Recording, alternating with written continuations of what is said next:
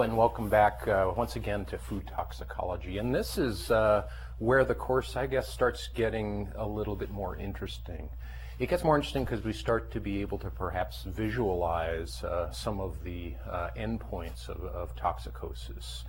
Uh, what I mean by that is it becomes a physical manifestation as opposed to interactions on the chemical slash biochemical level. This is something that uh, uh, st we start getting in this lecture, target organ toxicology, and in the next lecture, teratogenesis, mutagenesis, and carcinogenesis, we start looking at some of the endpoints that lead to the manifestation of gross disease. But today we're going to talk about toxic, target organ toxicology.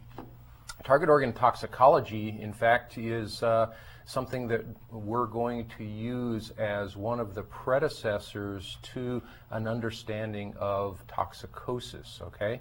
Um, we're going to try, in terms of learning objectives, to define target organ toxicity. We're going to try to explain the basis or specificity of organ toxicity, and then we're going to go through the mechanistic analysis of the various types of tox target organ toxicity. Uh, this will include, for instance, hemotoxicity or blood toxicosis, uh, nephrotoxicity, um, hepatotoxicity, neurotoxicity, dermotoxicity, and pulmonotoxicity. And what these are going to do is give us at least a brief introduction to some of these endpoints. As you can imagine, in medical toxicology, each one of the toxic endpoints has a whole entire profession. So we can't uh, begin to address all of the ramifications of understanding all of these organs and all the potential aspects of toxicosis relative to their functions. We will, however, try to provide an introductory understanding of some of these mechanisms of target organ toxicology. We're also going to describe some examples of target organ toxicity. We're going to try to identify some of the characteristic procedures that are used in terms of clinical uh, medicine for determining toxicity in a target organ. How do we know that, for instance, renal function is impaired? We're going to do a little bit of an opportunistic uh, analysis here in this lecture. It's although it's not really a target organ toxicosis, and typically it has its endpoint in multi-organ or multi-system failure. Uh, we're going to try to explain the concept of oxidative stress, and we're going to try to understand the roles of the cascading effects of the enzymes, the antioxidant enzymes, and their response to redox cycling compounds. In food and in food toxicology, we always hear about uh, the antioxidant properties of various chemicals, various additives, uh, nutrients, vitamins, and food types. Uh, what we're going to try to do is understand the physiological basis of why, in fact, antioxidants in our diet are a good thing. Well, let's begin with uh, some definitions of target organ toxicity, and we can talk about it as the collection of adverse effects or disease states manifested in specific organs in the body. Okay, and sometimes uh, we can relate the potential for an organ to have a specific toxicosis relative to its cardiac output. An organ that gets higher blood flow on a time basis will actually perhaps be exposed in terms of, for instance, first pass effects in the liver. Okay? Some of these organs actually have specialized tissues and specialized cells, their properties are in fact uh, uh, appropriate for an interaction with the chemical compound. Sometimes these can be uh, because it is a uh, pr principally just a chemically reactive substrate, or for example, in the liver, uh, when we go through biotransformation and intoxicate or toxicate, enhance the toxicity of a chemical, that we in fact can uh, have a cascade of effects because of the organ's process on that chemical. There are differentiated cellular processes and receptors, and so these, this differentiation actually will have customized uh, relationships or chemical reactivity with certain specific chemicals. Okay, receptors, uh, typically proteins, uh, will have uh, uh, conformational and charge sort of dynamics in terms of the relationship of the receptor and, uh, for instance, the hormone or the activating chemical. Sometimes these toxicants and metabolites can have specific reactive pathways. Um, this might uh, be because of its size, uh, its uh, electron distribution, certain types of functional groups, uh, certain types of reactions with systems, for instance, immune-mediated reactions. Now, some toxicants do not affect all organs to the same uh, extent, and this is uh, perhaps understandable in that these organs have organelles and cellular structures and therefore chemical and biochemical relationships that are probably going to be different. Uh, for instance, uh, lipophilicity of a particular organ, the fat content, uh, the potential for that organ to biotransform it, the, the potential of that organ to store that particular toxicant will all have an effect. And so it may, in fact, have uh, several sites of action and several different target organs, or it may actually zero in on one particular organ. Multitoxicant exposure, uh, in fact, may target the same organ. For example, um, if there is a uh, biotransformation process occurring in the liver with one particular chemical and another toxicant is simultaneously uh, exposed, we can have some additive or synergistic effects of the toxicosis resulting from the reaction of those two products or the, those two chemicals or their metabolic products. The target organ uh, may, may or may not be the site for storage. Uh, for example, when we see hepatotoxicity from chlorinated hydrocarbons, those chlorinated hydrocarbons are typically going to be stored in lipid tissues. We also find that toxicokinetic processes, the ability of a toxin to chemically change over time, uh, is going to help determine the concentration at target organs. Well, in terms of uh, exposure of particular organs to a toxicant, one of the best uh, indicators of, of, perhaps susceptibility is looking at uh, the relative cardiac output to the particular organs. And I talked briefly in other lectures about uh, the difference, for instance, in blood flow dynamics uh, during rest and, and in exercise. Things will change, but in this particular study, this is the resting cardiac output in percent for a 63 kilogram male, and this individual is at rest. And you can see that out of the 100% cardiac output, uh, 27% is uh, to the liver, 23.3% to the kidney, relative to 13.9% in the brain, and heart muscle down here at 4.7. And so uh, single digits for many uh, organs. The liver getting the most cardiac output should actually give you a little bit of an indication that in fact there's something that the liver needs to do with whatever the blood is carrying. Another way to look at this is the resting blood flow, the actual volume over unit time that's flowing to the organ.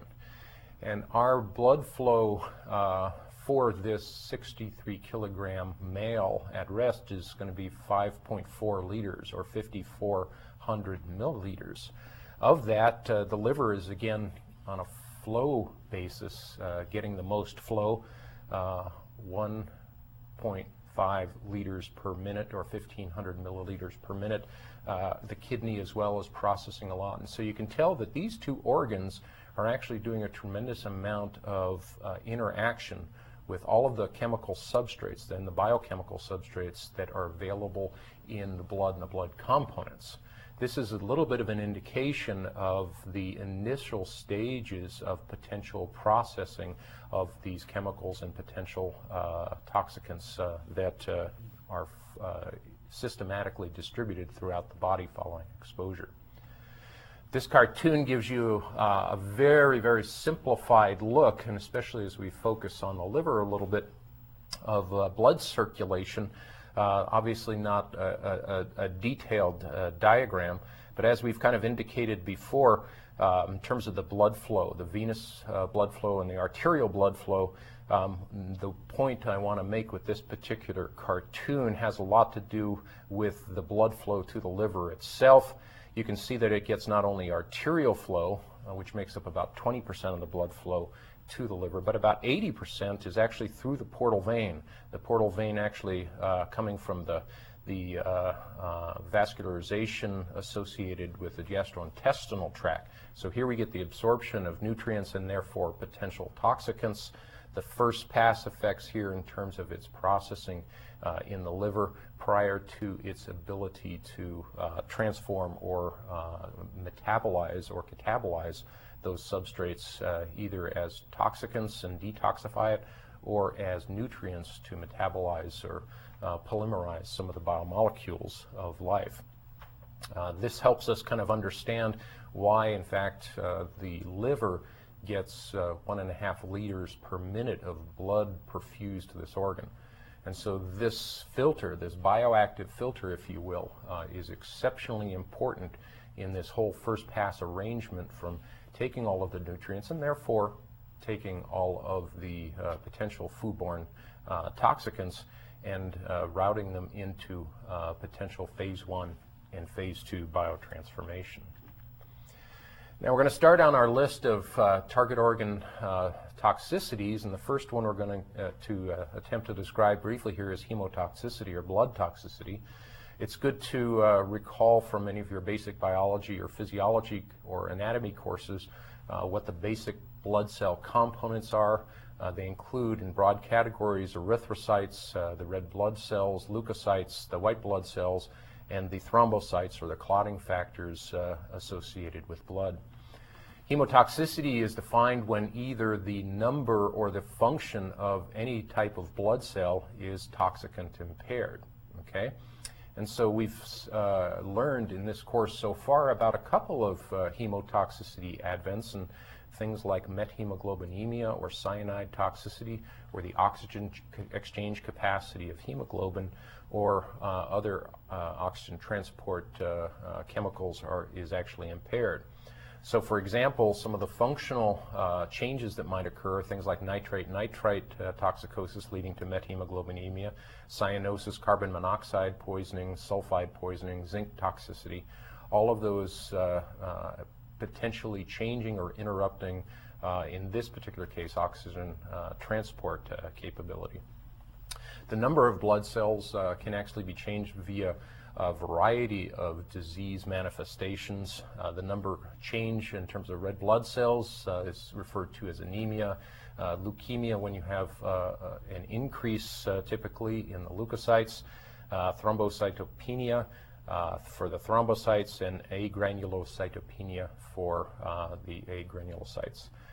The way we do evaluation of hemotoxicity is quite simply doing a CBC or complete blood count. Um, if you've ever had a blood test, you notice that uh, if they've done a CBC, they've counted uh, all of the major blood component cells and given you a response in terms of where you are in the range of norms. Okay? Uh, in terms of evaluating uh, impaired oxygen transport, arterial blood gases uh, can be drawn. Uh, you can put on uh, uh, oxygen saturation monitors that look at the color of the blood in terms of a fingertip dermal analysis. And we can also take a look at the toxicant or a metabolic product. For example, in the case of methemoglobinemia, where we've got an oxidation of ferrous iron on hemoglobin to ferric iron, which does not transport uh, uh, oxygen, uh, the color of the blood and the, the uh, capacity of the blood changes, and this can be analyzed in terms of direct concentrations via a clinical uh, laboratory analysis. Now, I'm going to give you a quick case study here, and again, this is from Mortality and Morbidity Weekly, and this is in uh, New York City in 19 uh, sorry, 2002, and this is methemoglobinemia following an in, unintentional ingestion of sodium nitrite. And so we've gone through the basic uh, biochemical processes in terms of the oxidation of ferrous to ferric iron and hemoglobin in this particular toxicosis. This gives you an idea of what happens uh, when things go wrong. Uh, and uh, in terms of reviewing this, we've got uh, some Middle Eastern individuals, uh, five total, 40 uh, somethings, an elderly individual at 60, uh, and a younger one at 29. Um, they ate a meal and reported dizziness, lightheadedness, and cyanosis uh, almost immediately after sharing a meal. Uh, vomiting, and uh, there was another individual in the household uh, that actually did not eat the meal. Uh, the uh, emergency technicians on arrival uh, uh recognized uh, that there was a big problem. There was unresponsiveness in at least one of the individuals.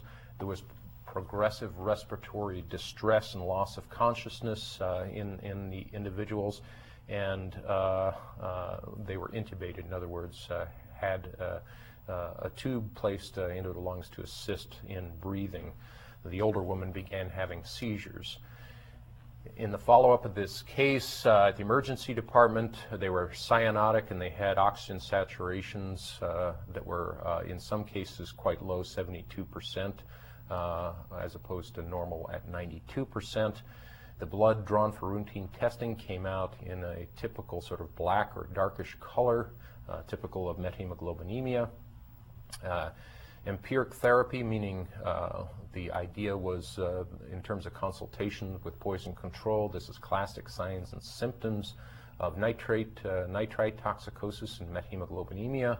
Um, treatment with uh, methylene blue, and we show a little uh, container of, of, that particular uh, dye, which is a reducing dye, um, was administered to these individuals, and the patients uh, blood came back from the laboratory with uh, very high methemoglobin levels, and they were uh, 21 to 87 percent, uh, whereas the normal in terms of methemoglobin uh, is about 1 to 3 percent. And so their oxygen carrying capacity was exceptionally low, and probably untreated uh, would have resulted in death. within 10 to 15 minutes of administration of this particular chemical compound, uh, methylene blue, the cyanosis resolved and oxygenation improved. Uh, as it turns out, uh, a couple of the individual patients uh, actually were hospitalized uh, for uh, several days afterwards. the follow-up disease epidemiological investigation in terms of the Poison Control Center suggested that an individual friend acquaintance of, of these folks actually uh, had uh, put a uh, sodium nitrite, which is a salt-looking crystal, if you would, into a bag that was marked iodized table salt. it was marked in English and in Arabic. Um, this uh, mislabeling, if you will, uh, uh, led to a series of incidents and finally use in a meal. Uh, the meal contained, uh, again, toxic levels of sodium nitrite with the methemoglobinemia outcome. And so this is not uh, how it's supposed to happen. Uh, the, the uh, um, idea of a chemical, a potentially toxic chemical, being put into a food in high dose concentrations is cause for concern and warns us to kind of be very careful about what we use around the household and make sure that uh, we don't mislabel things. Turning to our next uh, uh, target organ uh, toxicity, it's hepatotoxicity. Uh, as I've kind of indicated in many comments here in the earlier stages of this course, uh, the liver is a very functionally important organ for life processes in terms of its ability to biosynthesize many of the molecules of life and, and many of the polymers that uh, are required for life. Um, it's the most important organ in the whole detoxification and biotransformation pathway uh, in terms of toxicology. Uh, its high cardiac output and first pass effects uh, make sure that, in fact, uh, it does uh, get a high dose and therefore a potential load of, of toxins and therefore the subsequent injury. Uh, as it turns out, the liver is a highly regenerable organ and so can stand a significant amount of abuse. However, we find that chronic abuse, uh, such as chronic alcoholism, will lead to uh, uh repair and the development of scar tissue, uh, cirrhotic livers over time, and this cirrhosis or fibroid material will disrupt blood flow, disrupt capacity of the liver, and uh, have a final manifestation in liver disease. We've also talked uh, and several times about enterohepatic recirculation, and again, there's a cartoon on the website showing an animation of how we have a potential for re-exposure because as the liver kicks out uh, biotransform metabolites, typically uh, large phase two uh, metabolites, uh, through the bile, um, there is a potential for reabsorption, uh, again, through the portal vein and uh, uh, enterohepatic recirculation. This gives you an idea of what uh, liver disease uh, looks like. This particular uh, liver, which is a bovine liver cross section, this is a macro cross section, and you can see by the tremendous discoloration that this is not a healthy organ. Uh, the uh, lighter parts are the infarcted parts where the blood flow has been interrupted. Uh, you get some hemorrhage here in terms of tremendous amounts of blood collection, uh, some necrotic tissue in terms of tissue where the cell walls are starting to dissolve, uh, the cell structure is starting to, to disappear from the organ. This is an organ in failure manifested from a particular disease syndrome, which I'm not sure in this particular case. In terms of liver histology, um, as we uh, take a look at uh, how the liver operates on a microscopic basis, we've introduced, and the book uh, introduces as well in terms of some cartoon diagrams, the functional subunit of the liver as the liver lobules. And these liver lobules are collections of hepatocytes, uh, and uh, they have a specific repeating structure, if you will, a redundancy. Um, and so there is a tremendous amount of what somewhat what you might uh, uh, call parallel processing in terms of the uh, biotransformation of the chemical substrates in uh, in blood. And so this gives you an idea of the collection of hepatocytes within a lobule, uh, the vascularization in terms of the hepatic artery and the portal vein, and as well uh, the bile duct uh, for uh, the excretion, the synthesis of the bile compounds, and the excretion and collection finally in the gallbladder. In terms of uh, the manifestation of hepatotoxicity, um, we can have uh, cytotoxic endpoints uh, where, in fact, the individuals or collections of cells are, are killed. Uh, this might happen as a result of lipid peroxidation, uh, oxidative stress, and we'll talk about how that happens. Remember that the membranes on the exterior cells, uh, the exteriors of cells, uh, are nothing more than a lipid bilayer. They're chemicals that can actually be acted on by other uh, bioactive chemicals or chemically reactive chemicals. Uh, if you do have an, a strong oxidant, like a free radical, you have the potential for oxidizing this, disrupting the cell membrane, and therefore uh, disrupting the entire cell structure.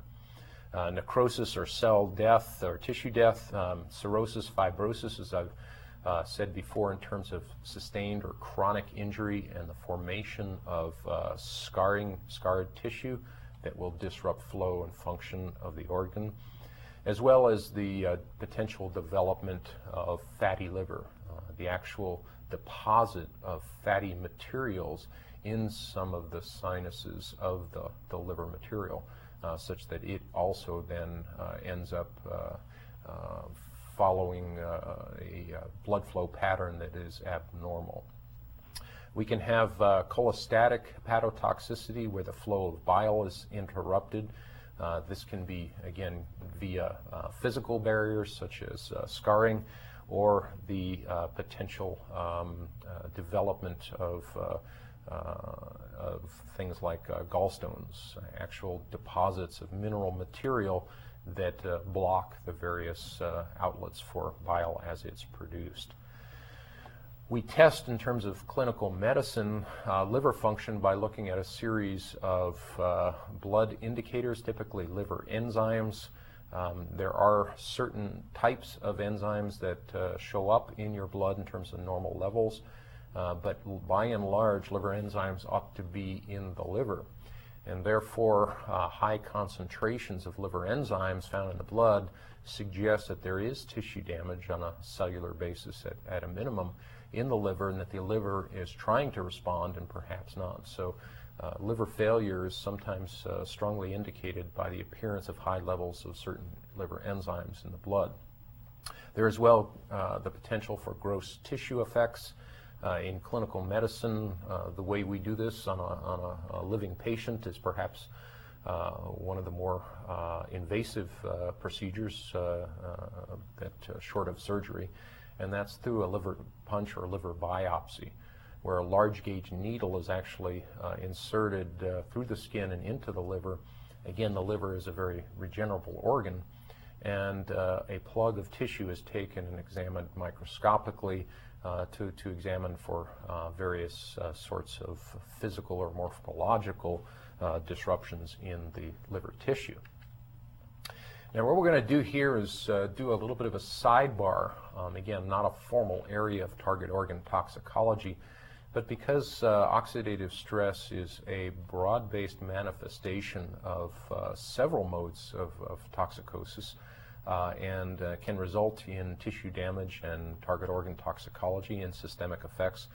It, uh, I thought it'd be a good idea to, to put it in this particular lecture. Uh, why are we susceptible to oxidative stress? Well, all aerobes, all air breathers uh, like ourselves, we generate free radicals in our normal respiratory function. So in a certain sense, we are combining with oxygen. And in this combining with oxygen, this oxidation process, we have uh, essentially some uh, enzymes that uh, act as, as the, the firemen, if you will, um, that uh, at least, if not uh, put the fire out, to keep it as a controlled burn. And that controlled burn is a part of our respiratory energy cycle. Our normal antioxidant enzyme system actually detoxifies the uh, free radical byproduct superoxide from our normal respiration processes. What's kind of interesting about these uh, is that these antioxidant enzymes are inducible. Uh, what you find, for instance, is uh, that uh, athletes uh, will have a tremendous capacity to turn over oxygen or a VO2 max. they can breathe in and process a tremendous amount of oxygen. Uh, they don't burn up because, in fact, their inducible enzyme levels are typically uh, quite a bit higher than yours or mine. Some of these enzymes include catalase uh, superoxide dismutase, sometimes known as SOD, uh, and glutathione peroxidase, uh, GSHPX, uh, for glutathione peroxidase. In terms of uh, redox, uh, in terms of lipid peroxidation, the beginning of the chain of reactions has to do with electron transport from redox cycling compounds. I like to think of redox cycling compound as miniature batteries, uh, kind of like the Energizer Bunny. They keep going and going. They can be charged and discharged and chemically on a chemical basis. And some of these uh, xenobiotics, they're readily oxidized and sequentially reduced by normal biochemical processes. These sometimes can lead to radical formation, and because it is a regenerable cycle, the battery is there, it's just that the electron uh, redox state has changed on each cycle. Again, the toxic endpoints, we've talked about lipid peroxidation. But when you have free radicals, uh, free radicals are free electrons. Uh, they are electrophilic. DNA um, has a tremendously uh, large number of uh, uh, polar functional groups, uh, nitrogens and oxygens, and so the potential for DNA strand breaks is one of the toxic endpoints of oxidative stress. Typically, the redox cycling compounds are highly polar and they are, have the ability to be oxidized uh, by oxygen. And so that gives us a kind of chemical uh, selection in terms of some of the uh, oxidizing chemicals that will induce free radical formation. Uh, these compounds are also able to be reduced by the flavin enzyme FIAD. Give you an idea of some chemicals uh, that are well-known classic examples of redox cycling compounds the bipyridyl herbicide paraquat we introduced in our pesticides in food uh, discussion. Paraquat uh, is a, classical test compound uh, used for uh, oxidative stress studies. Various nitroaromatics uh, are in that category, as are some chelated metals such as zinc. And so there's uh, many compounds that actually form this cluster of redox cycling compounds that have the attributes of able to be oxidized by oxygen and able to be reduced by FAD. In terms of uh, some of the end products, these reactive oxygen species and reactive nitrogen species, that are some of the end products of the free radical reactions generated by redox cycling compounds. And in the next few slides, I'll give you uh, an actual metabolic pathway so you have an idea of the complexity of uh, the oxidative stress and redox cycling process. But I'd like to introduce a few of the compounds. Uh, superoxide O2 minus, again, a respiratory product. Hydroxyl radicals, uh, actually an environmental and photochemically produced uh, radical. Um, peroxyl and alkoxyl radicals and reactive nitrogen species such as some of the oxides of nitrogen. Some of these are actually uh, important uh, in uh, immunological function in terms of uh, cell function and cell interactions. Now, these reactive radical species, excuse me, where do they come from? Well, obviously, uh, from breathing oxygen in terms of our normal respiratory processes. They come from uh, UV radiation. They come from infection. Some infectious processes produce free radicals, and as well oxidants and re uh, redox cycling compounds uh, that ex exist in uh, our diet and in environmental exposure in terms of uh, some pollutants. Now, the characteristics of these free radicals, they're highly reactive. No electron likes to be alone, if you remember from freshman chemistry. So they're looking for pairs. Uh, they can initiate chain reactions. Uh, they typically will seek out and find electron-rich molecules, in other words, electrophilic. Uh, they will damage cells and DNA. They are a factor in degenerative disease. When you talk about antioxidants uh, and uh, diet, you see perhaps linkages in the clinical data uh, examining um, the aging process. Uh, in a certain sense, uh, some folks think that a large part of the degeneration of the tissues uh, that we find in elderly people is the response to uh, this lifelong oxidation. we live and breathe in an oxidizing environment. Antioxidants, whether it be from uh, normal diet or from uh, a uh, biosynthesis uh, enzyme, inducible enzyme processes, these uh, chemical compounds are actually radical scavengers. So we find uh, vitamin C and beta carotene quenching reactive oxygen. We find vitamin E and beta carotene breaking the chain reactions that radicals initiate. Uh, we find uh, selenium, selenium glutathione peroxidase uh, as uh, quenching a peroxide-driven uh, oxidation. Now, we have to recognize that not all oxidation is bad. Uh, there are a number of beneficial oxidative processes, one of these being chemotaxis of cells with immunological functions. Phagocytosis uh, actually uh, includes an oxidative process, as does clotting mechanisms and program cell death or apoptosis. Now, in terms of antioxidants, how do they work in terms of our dietary exposure or our physiological enzyme systems? They can, uh, broadly, they can decrease the reactive oxygen species or reactive nitrogen species uh, formation. Uh, they can bind recycle, redox uh, cycling metal ions. Uh, they can scavenge uh, these reactive species and their precursors. Uh, they can help with the adaptive antioxidant enzyme response. they can also repair some of the oxidative damage to biomolecules as well as enhancing some of the repair enzymes. Uh, the citation I give for much of the antioxidant work is from a National Academy's uh, Institute of Medicine analysis of antioxidants in food that occurred in the year 2000. Uh, this is easily found uh, by, by Googling.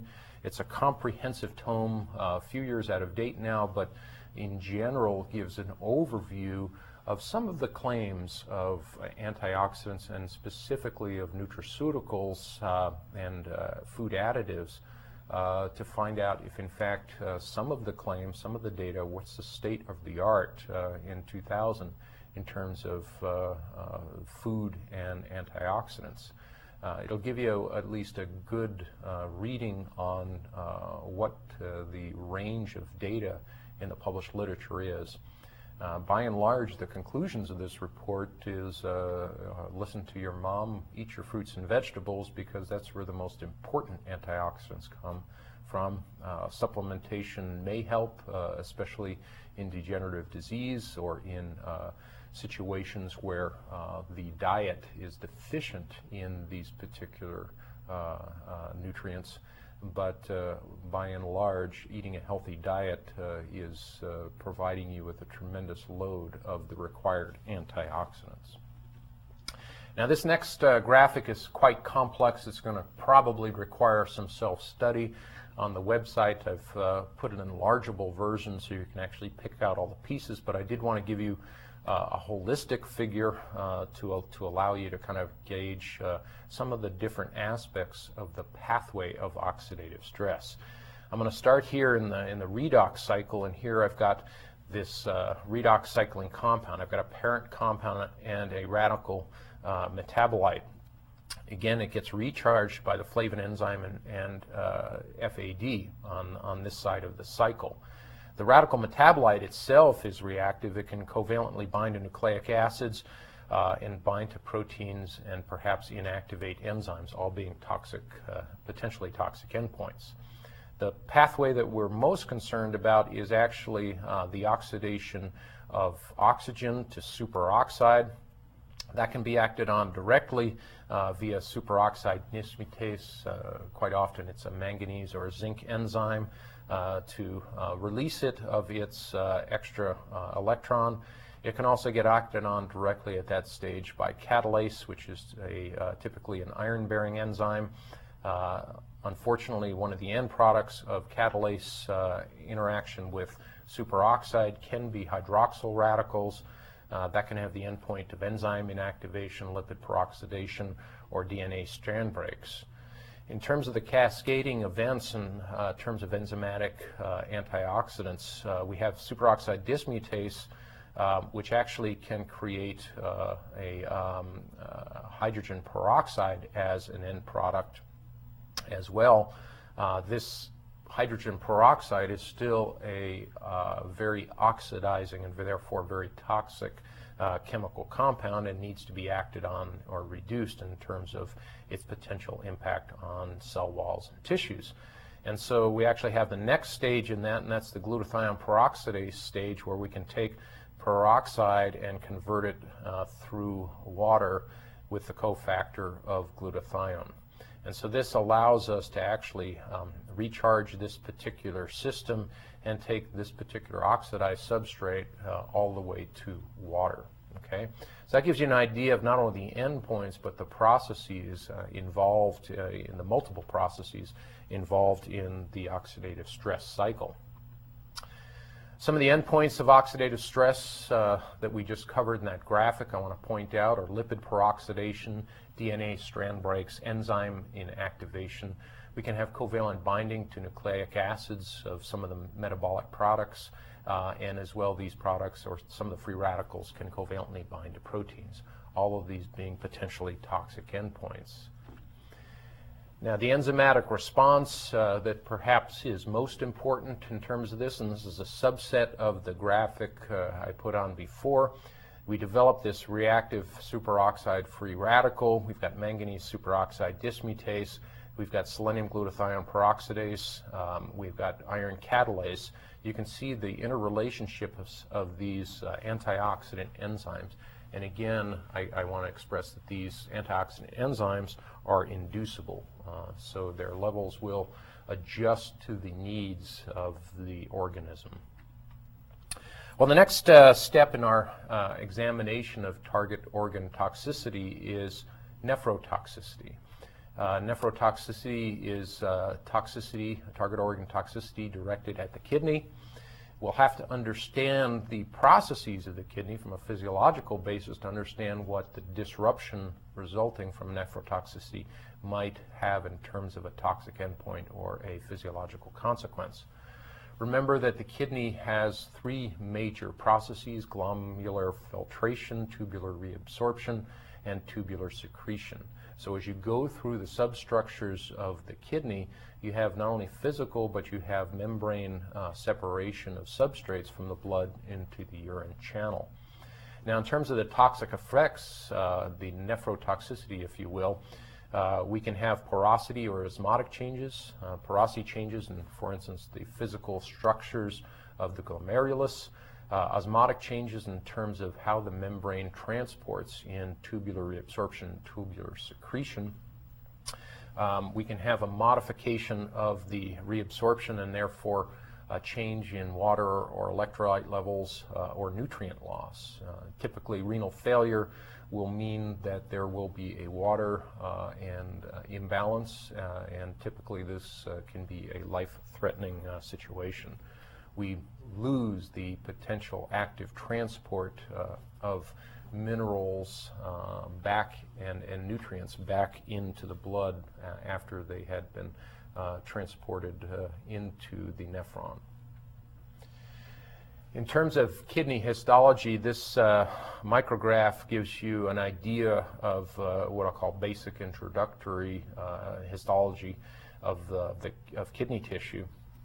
Uh, you can see the roundish Bowman's capsule, capsule and the glomerulus in a repeating range here in terms of kidney tissue. And again, you can kind of see the, uh, the lumen or the tubular uh, aspects. And again, I go back in terms of histology. It gives us a two-dimensional representation of something that is in fact uh, in three dimensions. So these thin sections, when they're cut, uh, if you take a tube end on, you're going to see a circular representation. But if you take a tube at its endpoint or a rounding, uh, it's going to be an elongated structure. And so you can put your imagination to work to understand that these are in fact the uh, proximal and distal tubules of the nephron going up and down uh, in the tissue. This is a thin section. This gives you an idea, if nothing else, that these tubules are in fact tubes. Uh, this particular stain uh, gives a nice representation of, in fact, that these are the piping, so to speak, of the nephrons. And that's going to be important in terms of some kidney dysfunction that we're going to discuss. Some of the syndromes associated with nephrotoxicity, they include uh, nephrotic syndrome, and that's where we have a glomerular filtration injury. Uh, and so, for instance, uh, in this particular, the actual size, the pores in the glomerulus uh, actually are damaged. They allow larger molecules to get through. And so we start seeing protein in the urine or proteinuria. Uh, lead toxicosis uh, is uh, one of the toxic agents that leads to nephrotoxicity manifested as nephrotic syndrome.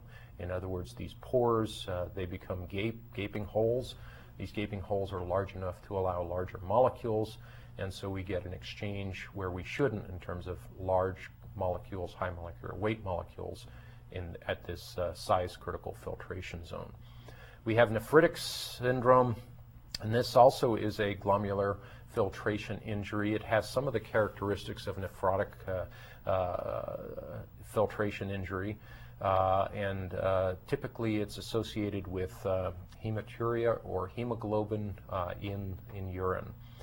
Another hemotoxic, I mean, I'm sorry, nephrotoxic consequence is a condition called ATN or acute tubular necrosis. This is where the tubes of the nephrons are actually damaged. The epithelial lining comes off, the skin cells are shed. Sometimes these uh, dead cells will actually plug these tubes. Uh, it's kind of like a household plumbing uh, problem. Uh, depending upon the severity of the disease uh, and the toxic insult and the injury, uh, the tissue may or may not recover. Um, in worst cases, it will not, and there will be uh, chronic uh, renal failure. Um, there can be some impacts uh, in the same sense with tubular reabsorption from chemical reactions on the tubular wall, disrupting or disturbing the membrane and therefore disrupting its capacity to regulate, for instance, osmotic pressure. Physical uh, uh, pathology can actually develop in here because of mineral imbalances. We can have obstructive uropathies or kidney stones, uh, if you will. Uh, essentially, again, more plumbing defects uh, in the uh, uh, tubules of the nephron. Now, this uh, histograph here uh, gives you an idea of what happens in toxic acute tubular necrosis. Again, you see the Bowman's capsule and the glomeruli. Uh, down here, uh, you can see what should be uh, open tubes. Uh, the lumen is completely closed. Uh, it looks like uh, impacted tissue, if you will, or plugged pipes, which is exactly what it is. there's epithelial necrosis and obliterated lumen, so there is no or limited fluid passage, so you have acute renal failure and again, something that might be uh, response to a toxic episode. It might be recoverable. There might be sustained or chronic uh, uh, renal failure or renal dysfunction associated with this particular uh, intoxication. Now, how do we, from a clinical medicine point of view, uh, establish uh, how the kidney is functioning? We use various tests in, in clinical science.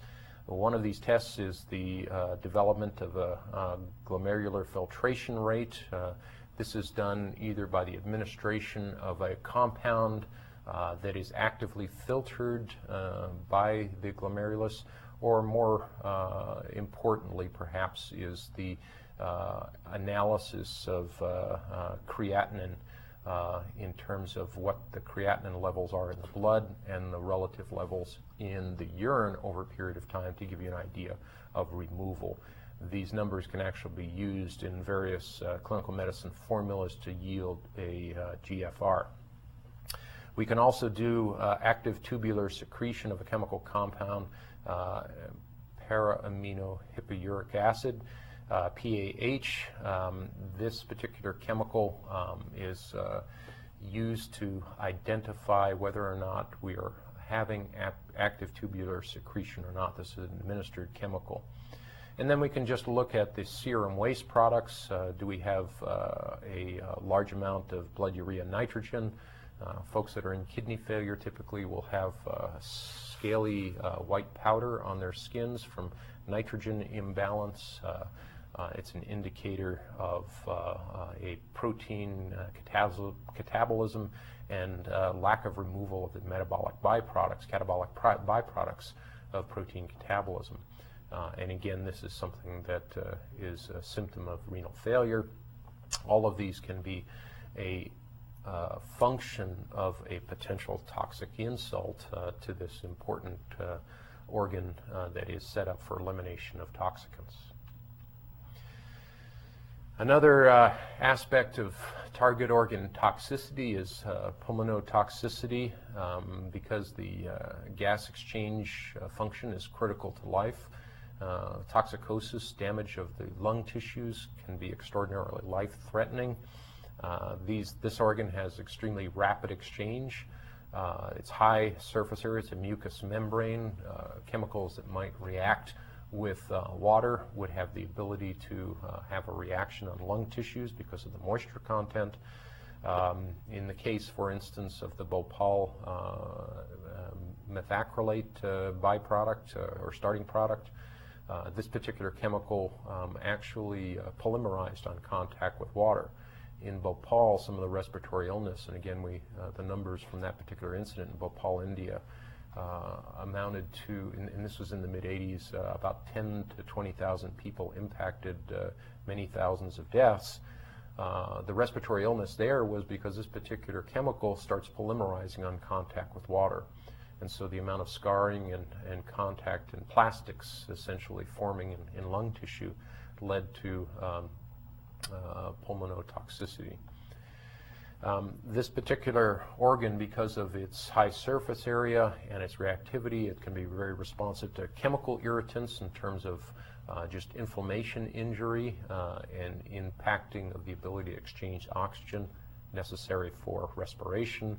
Obvious carcinogens uh, in terms of smoking, allergens, mineral dusts, and various cytotoxic chemicals all can have uh, potential uh, toxic endpoints. Some of these endpoints will include uh, inflammation, uh, edema, necrosis of the tissue, fibrosis on repeated uh, injury, fibrosis like uh, emphysema, uh, a uh, lung disease, or in fact carcinoma. Some of the clinical manifestations of pulmonotoxicity can yield um, ARDS or adult respiratory distress syndrome, uh, which uh, is a sufficient amount of damage to start causing cellular leakage of fluids back into the lung.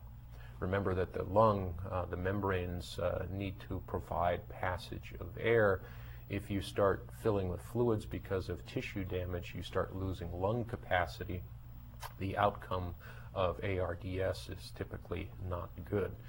Um, some of the endpoints also can include uh, asthma, lung cancer, various infarcts or damaged tissue, damage from uh, lack of blood flow or uh, cell death, and emphysema. Another uh, target organ toxicology, we talked about the skin. The integumentary system as being the largest organ in the body, and so there is a potential for direct dermotoxicity. Some of the manifestations of dermotoxicity include irritant contact dermatitis, uh, allergic contact dermatitis, and we'll talk about allergens and their impact and how the cascade of effects uh, has these clinical manifestations in a separate lecture in food toxicology called uh, um, uh, allergy. Uh, we can have uh, phototoxicity where because the membrane of the skin is also exposed to uh, visible and ultraviolet uh, rays from the sun, we can have a chemical reaction happening that right there at the surface of the skin, again from the photoactivation of these chemicals. Uh, some photoactivation of chemicals, for instance, vitamin D, is required uh, or uh, is a good thing. Uh, quite often we find in dermotoxicity, when we have phototoxicity, uh, Uh, that uh, this is uh, a bad thing. These particular chemical reactions yield some effects that are negative in terms of the potential toxicosis. Um, we can also have uh, cellular effects and tegumentary cellular effects from various uh, toxins. Uh, we saw early on in the course uh, one of the manifestations of dioxin poisoning, which is also a generalized uh, endpoint of uh, halogenated hydrocarbon uh, toxicosis. And this uh, uh, cellular rash is referred to as chloracne. the particular picture here is a phyto photodermatitis, and this is from an oil that is found in citrus that this particular person had a chemical sensitivity to. I'm going to spend quite a bit of time here talking about neurotoxicity because it's one of the uh, uh, endpoints, the target organ endpoints, uh, that is uh, uh, perhaps of most interesting and the most concern to, to uh, many people. Um, in terms of neurotoxicity, we have to break down the nervous system. We have a central nervous system, or a CNS, and that's primarily our brain and spinal cord, and we have a peripheral, peripheral nervous system, or the PNS, that uh, is encompassed by our sensory and motor control neurons. Uh, the neurons are made up of uh, cell body, and we have dendrites and, and axons in terms of intercellular uh, communication, in terms of neural communication. There are also many other cells in terms of the nervous system, uh, the uh, glial cells and some structural cells. We have talked about astrocytes as being part of the blood-brain barrier um, that uh, will allow nutrient transport. Um, there are various uh, oligodendrites, Schwann cells, and myelin sheaths in terms of the structural part of neurons. There are microglia uh, and immune function interactions as well with the nervous system. These cartoons give you an idea uh, of the representations. These are pretty much high school biology representations at this point in time. But just as a refresher of the interactions of these cells is typically uh, by electrical transport. What we're most uh, interested in in terms of uh, potential toxic interactions is toxins that impact the cellular structure in and of itself, but also ones that uh, uh, impact the chemical neurotransmitters that are responsible for neuron to neuron transmission. Uh, the uh, micrograph there gives you an idea of a non-cartoon representation of what a neuron looks like. Now, in terms of understanding neurotoxicity, we have to understand uh, some of the potential, um, some of the mechanisms of uh, uh, neurons, uh, the chemical mechanisms, and therefore potential impact areas in terms of neurotoxic agents.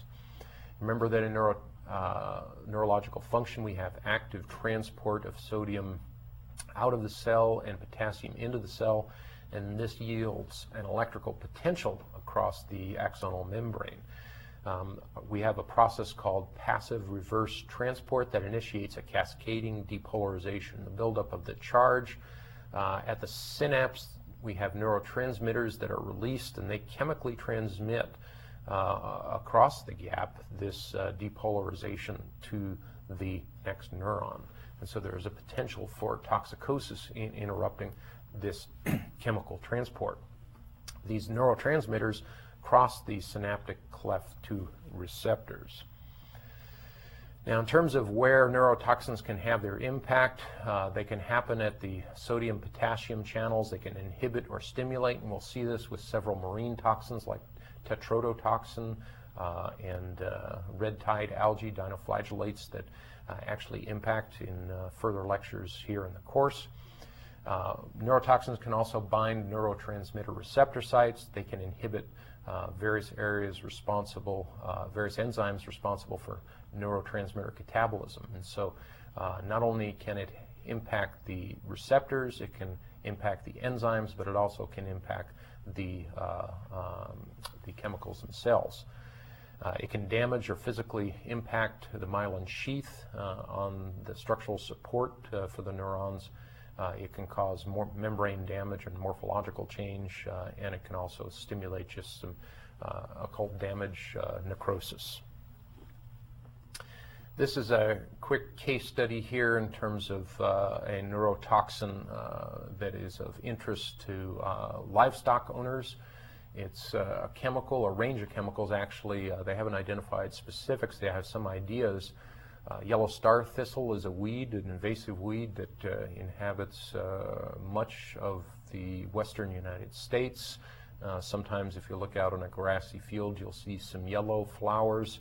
Uh, these yellow flowers don't look particularly palatable uh, because there's a lot of thorny substrates in there, but if the livestock are actually limited in terms of their feed options, they'll graze on this material. Uh, there's some uh, indication, as in with uh, loco weed and some other sorts of thing, that there's an addictive property to some of these weeds and some of the chemical substrates in there. Uh, the uh, clinical manifestation is the animals start losing coherence, if you will.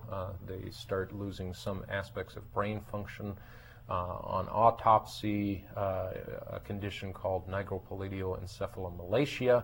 Essentially, uh, a, a, necrosis of some of the tissue of the brain is observed in response to consumption, a continuous consumption of yellow star thistle in livestock. One of the major areas of neurotoxicosis that we'll explore is called cholinesterase inhibition. Acetylcholine uh, is a chemical mediator and it's responsible for the physiological transmission of nerve impulses across the synapse. And I've drawn this cartoon here just to give you an idea of the compounds of the relationship of chemistry uh, to physiology to, to who you are. Uh, cholinesterase inhibition and the whole uh, neurotoxicity field has had a tremendous amount of interest in the past uh, five or so years because of the impact of terrorism and potential use of nerve agents. Uh, historically, we've seen nerve agents used uh, for chemical warfare, um, and uh, must, uh, some of these nerve agents uh, have had dramatic consequences in terms of highly toxic, highly violent death. in recent times, some incidences of nerve gas uh, use in uh, terrorism uh, have made headlines. these have typically been small incidents, but because of the potential outcome, toxic outcome, it does terrorize many people. Now, in terms of the uh, cholinesterase uh, inhibition system, as we um, actually have a neurotransmission process across the synaptic cleft, uh, we have an enzyme, acetylcholinesterase, that actually hydrolyzes the neurotransmitter acetylcholine. Uh, this particular enzyme is interesting because it has uh, an active site uh, that has two subsites uh, referred to as the esteratic and the uh, anionic. And we'll talk here in a, in a bit about the chemical relation of the neurotransmitter and also of neurotoxic agents for cholinesterase or acetylcholinesterase inhibition. So when we have a nerve impulse, it releases acetylcholine uh, which is rapidly destroyed by this particular enzyme. And what this does, it allows for a normal propagated impulse. It essentially uh, turns on and turns off. If we didn't have acetylcholinesterase, we would have repeated receptor interaction, and so the cellular transmission would be always on. And so, for instance, uh, instead of the light turning on and then turning off, it's flicking on and off. And so we get an uncontrolled uh, neurological transmission. Uh, this interf the interference of acetylcholinesterase activity uh, can lead to accumulation of this neurohormone uh, acetylcholine. This next slide is uh, actually just gives you uh, an idea of this what we're talking about when we talk about acetylcholinesterase. It's a complex enzyme molecule. within this fairly massive and complex enzyme, there are active sites. Okay, and so when we do these representations of chemical structures of the active sites of this molecule, I want you to have at least a good understanding that there is a, a superstructure uh, that presents these active sites in terms of uh, the uh, interaction of neurotransmitters. Now this cartoon gives us the ability to kind of look at normal hydrolysis of acetylcholine by acetylcholine acetylcholinesterase. And so that big apparatus that I showed you in the previous slide, if, if this uh, uh, blue circle here is kind of everything else, the non-active site, this protein structural support uh, for this particular enzyme. When we talk about the um, uh, serine site and the uh, anionic site here as being the active ports of acetylcholinesterase. Uh, you can see that um, acetylcholine fits quite well into that docking area in terms of the uh, relative positive charge on the nitrogen uh, moiety and the relationship of this hydroxyl group in terms of binding uh, at the serine group. Um, in terms of the consequence of the hydrolysis, uh, the end product um, is a, uh, a choline group, and the serine group then also hydrolyzes uh, as well, throwing off an acetyl. And so we end up with an end, traditional sort of enzymatic non-consumption reaction.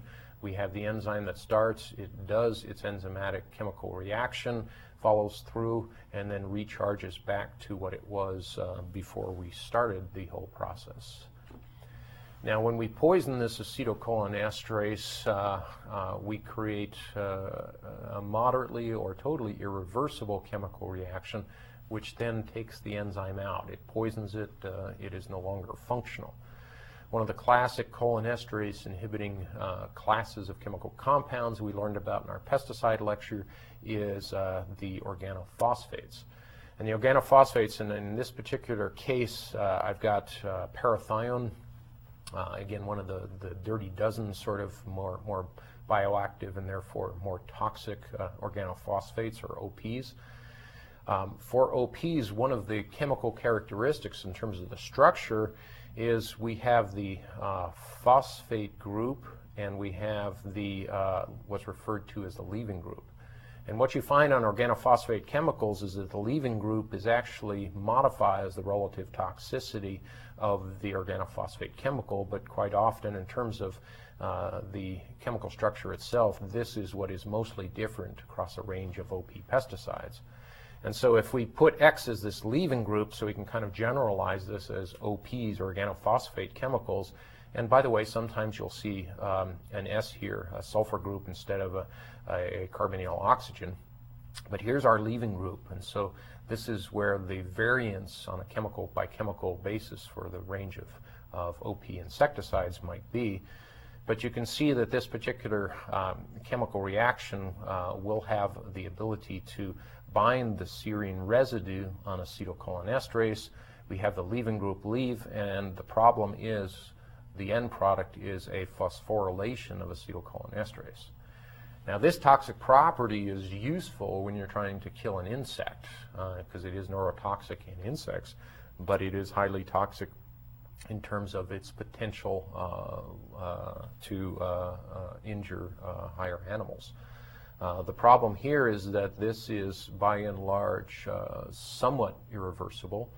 Um, there are uh, substrates, uh, antidotes, if you will, that will come in and challenge this particular bond and try and cleave it off.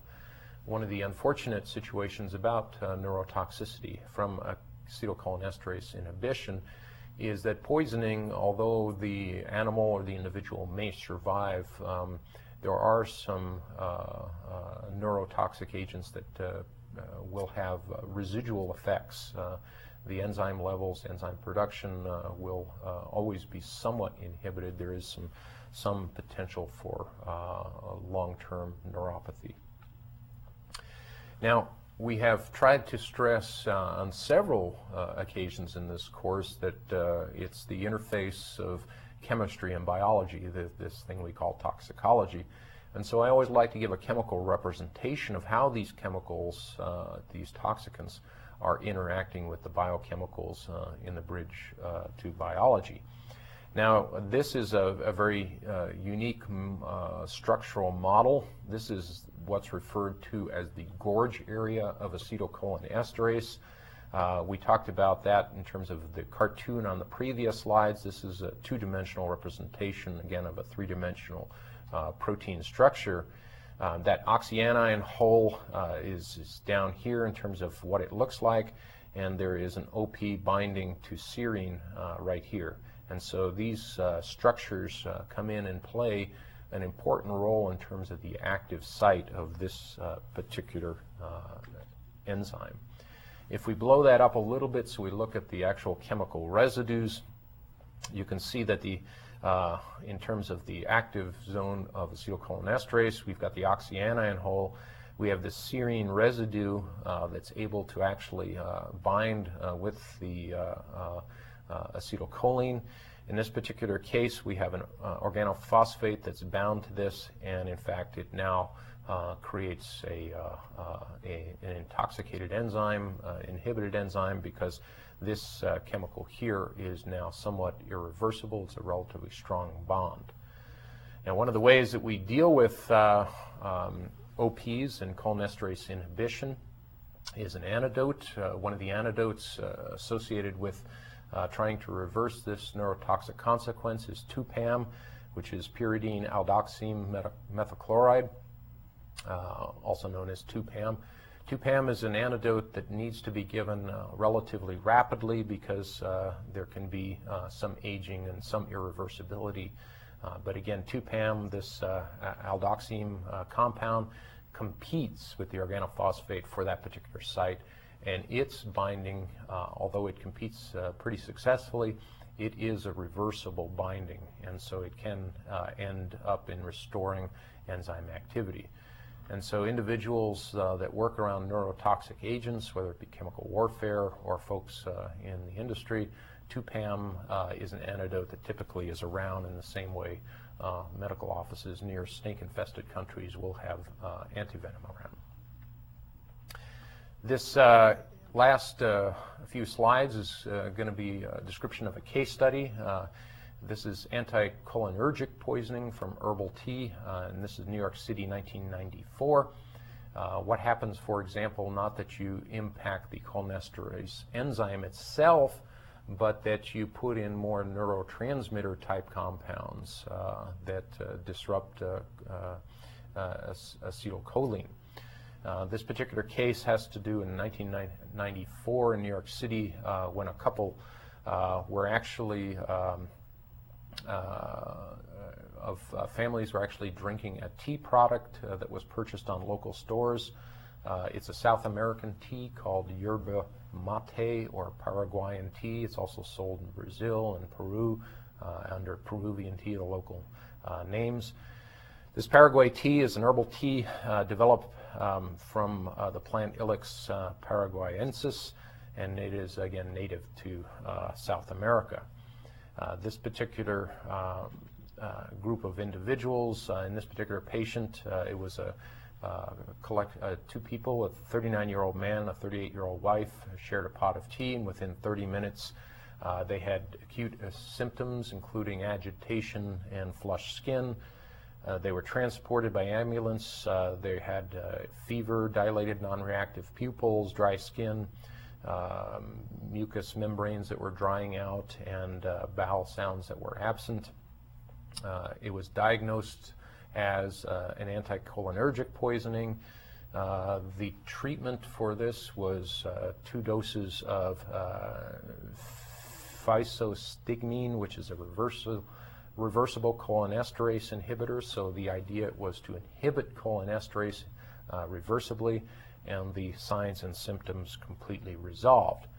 It's interesting because this particular cholinesterase inhibit, inhibitor uh, actually comes from the calabar bean, uh, also known as the West African doomsday plant. Uh, its bioactivity was noticed by uh, the peoples of West Africa. Um, it was actually used uh, in various uh, applications, in, in, including, in some cases, torture of prisoners.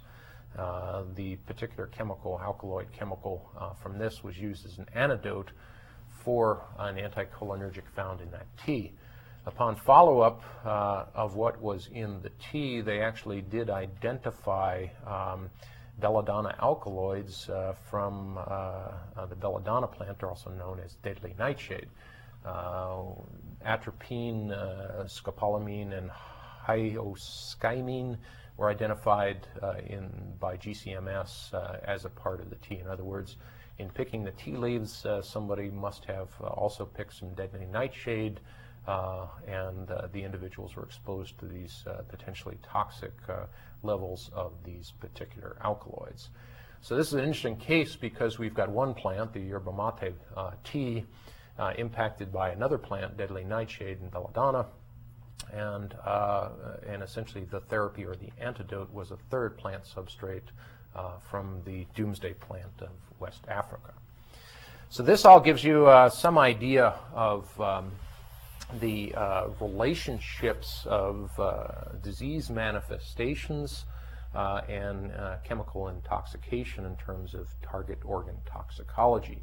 Next time what we're going to do is actually look at some other toxic endpoints, uh, toxic endpoints uh, that uh, uh bear perhaps uh, individual study uh, that are courses apiece. we'll take a look at teratogenesis, mutagenesis, and carcinogenesis, again to try to give you an introductory analysis of, of these very important toxic endpoints. Until that time, we'll see you. Thank you.